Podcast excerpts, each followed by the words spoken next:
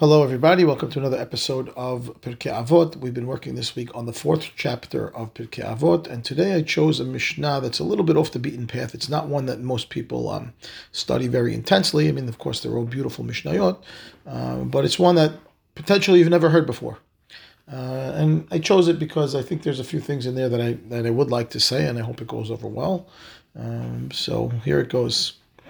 Uh, Mishnah Yudchet, the 18th Mishnah in chapter 4.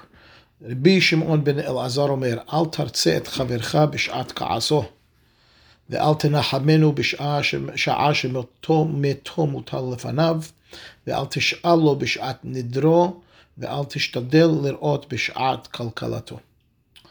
Rabbi Shimon says, Do not try to appease your friend while he is angry, and do not try to console him while the body is still in front of him, waiting for burial. The al tish'al lo b'shat nidro, do not try to get him to undo a vow that he has just made in his anger. Try not to see your friend when he is being degraded, when he's doing something improper. When you, when you know he's doing something wrong, try not to be around. That's what the Mishnah says on face on face value. So al tartze et chavircha b'shat ka'aso. Do not try to appease your friend, okay, while he is angry or right there when he's screaming. There's not going to be a, there's not going to be a chance.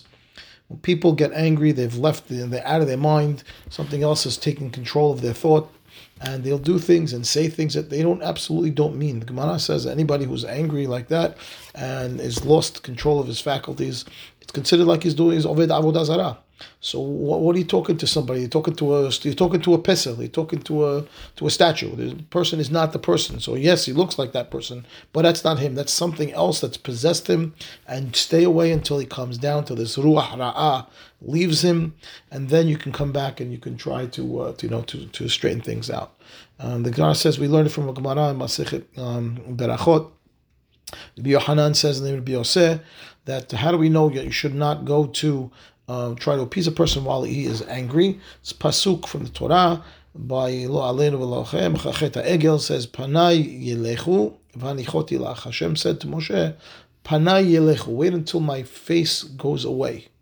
Of course, Hashem doesn't have a face; it's metaphorical right? And then I, then I will let you. I will, you know, I'll, I'll accept what you have to say. But first, panayelechu, and therefore it's a it's a play on the words of, of human face. When the person has got that angry face on and he's all beat red and he's screaming and yelling, it's a waste of time. You're wasting your breath. You're wasting your time. It's only going to make him more angry. Let him calm down. Just keep your mouth shut. Bite your tongue. Okay, the Gemara talks about uh, people who are able to listen to them being themselves being degraded and don't answer back. What kind of power and koach and and and, and berachot are going to be showered on such a person who can bite his tongue at that point in time? And this is a this is a double uh, double zichut. A, you'll get the power and the beracha of everything good by keeping your mouth shut. Because again, listening to things like that, when someone is degrading you and screaming at you and yelling at you, will also cause you to get angry and respond in kind, and that's not what you want to do. So don't even try to appease him. Let him just blow his steam off until he's done, and afterwards calm down, and then you can talk to him. Okay, because pasuk says, "Panayelechu v'anichoti lach." The al then the second part of the Mishnah says the next piece al shemeto mutal lefanav.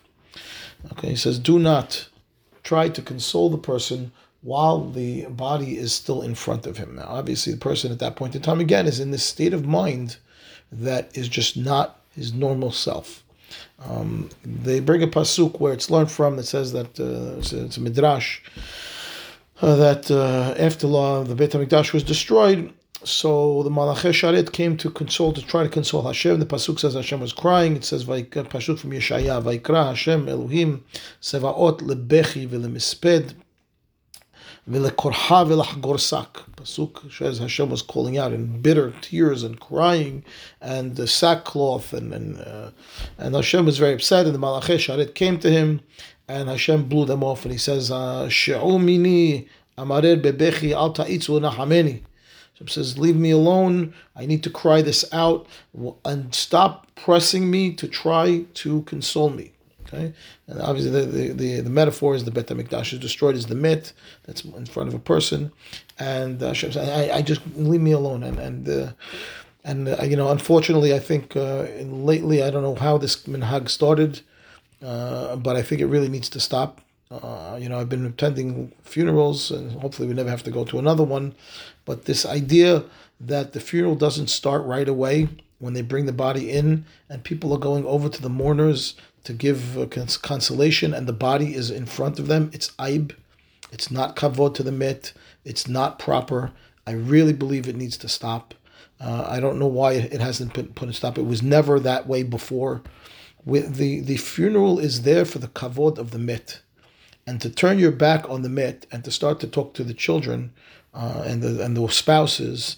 And, and of course, it's a very nice thing. We all need to console them. But the Mishnah is very clear. You're not allowed to give consolation while the mit is there.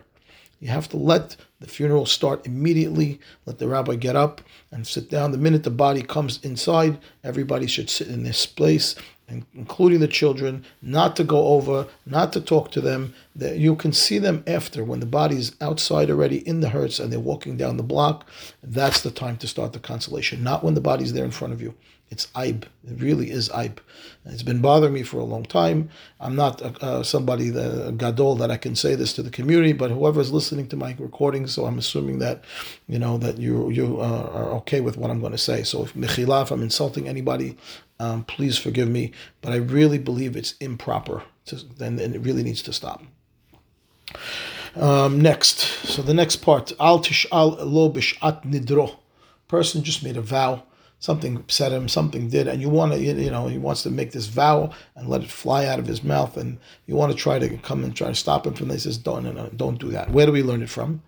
So uh, we learn it from um, again Moshe Rabbeinu by the uh, the case of the hitting the rock when Moshe and Aaron got punished for hitting the rock instead of speaking to the rock.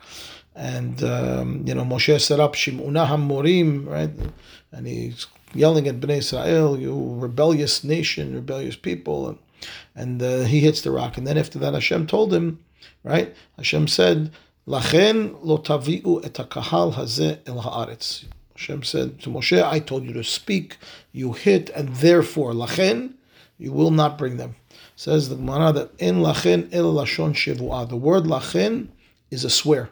It's a, it's a connotation of a swear It brings a pasuk sheneemar lachen nishba'ati lebet Eli that Hashem made a swear to the family of Eli uh, that uh, they're not going to have long life, uh, the the, uh, the, offspring of Eli HaKohen, for some things that his boys did, and we'll save that for another conversation. Anyway, but you see that the word lachen is nishbati, it's a shivuah. So Hashem swore to Moshe, right, at that point in time, that, that he's not going to allow uh, Moshe and Aaron into the land. And you know, what did Moshe do? You, you heard that thing, the shivua, you try right away. What do you mean? What do you mean, Hashem? No, no, no, no, no. You tried. Don't you try to appease him? No.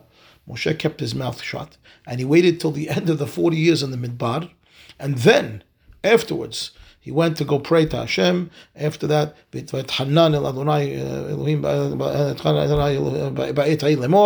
that Hashem. Then at that point in time, Moshe says, "Okay, this is time's up almost. You know, I'm running out of time over here. It better be time. Maybe I better go talk to Hashem." So he waited a very long time. So it wasn't at the time that the Shavua was done. It was done much later. And therefore, if you hear somebody say, "I swear I'm not going to do this," I swear, leave the guy alone. Leave him alone. Talk to him later.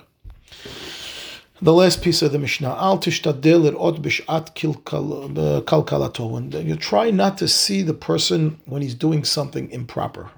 God says again, we learn this from Hashem by Adam Harishon and Hava when they ate from the Etz HaDa'at.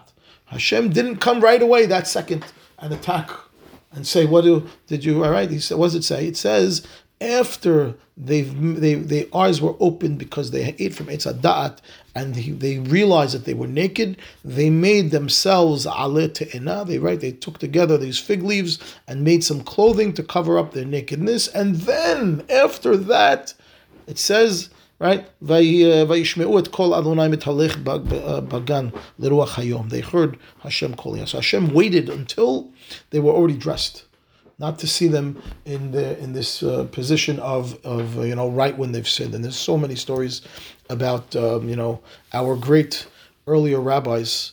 Um, you know, when we came to this community, we came to this country early in the early times.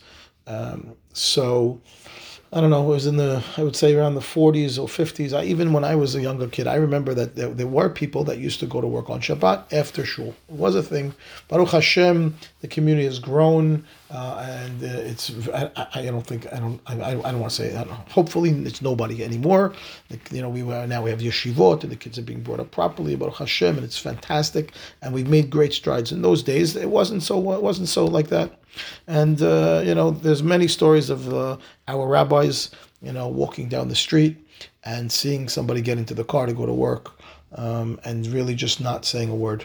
Making themselves blind, making themselves not seen, or even saying Shabbat Shalom to the person and telling him have a wonderful day, and uh, you know the way you know to to bring a person back from the brink is really always with sugar. It's never with a stick screaming and yelling at people to will never ever get them to change. Never, Until, unless the person is on extremely high level uh, and they're ready to receive tochecha, to receive rebuke.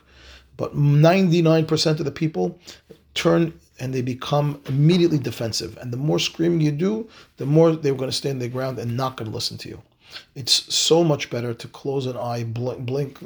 Uh, you know, it's it's just it's just the only way to make people um, change is to keep yourself uh, pure, to show them love, to show them the proper way by example, and no matter what, no matter what, always show them a smile and talk to them with sweet words because sha'at when we see a person doing something wrong they know they're doing something wrong they know everybody knows we all have this internal body clock um, you know this body this good and bad uh, inside of us. We know what's wrong and we know what's right. And when we're doing something wrong, we know we're doing something wrong.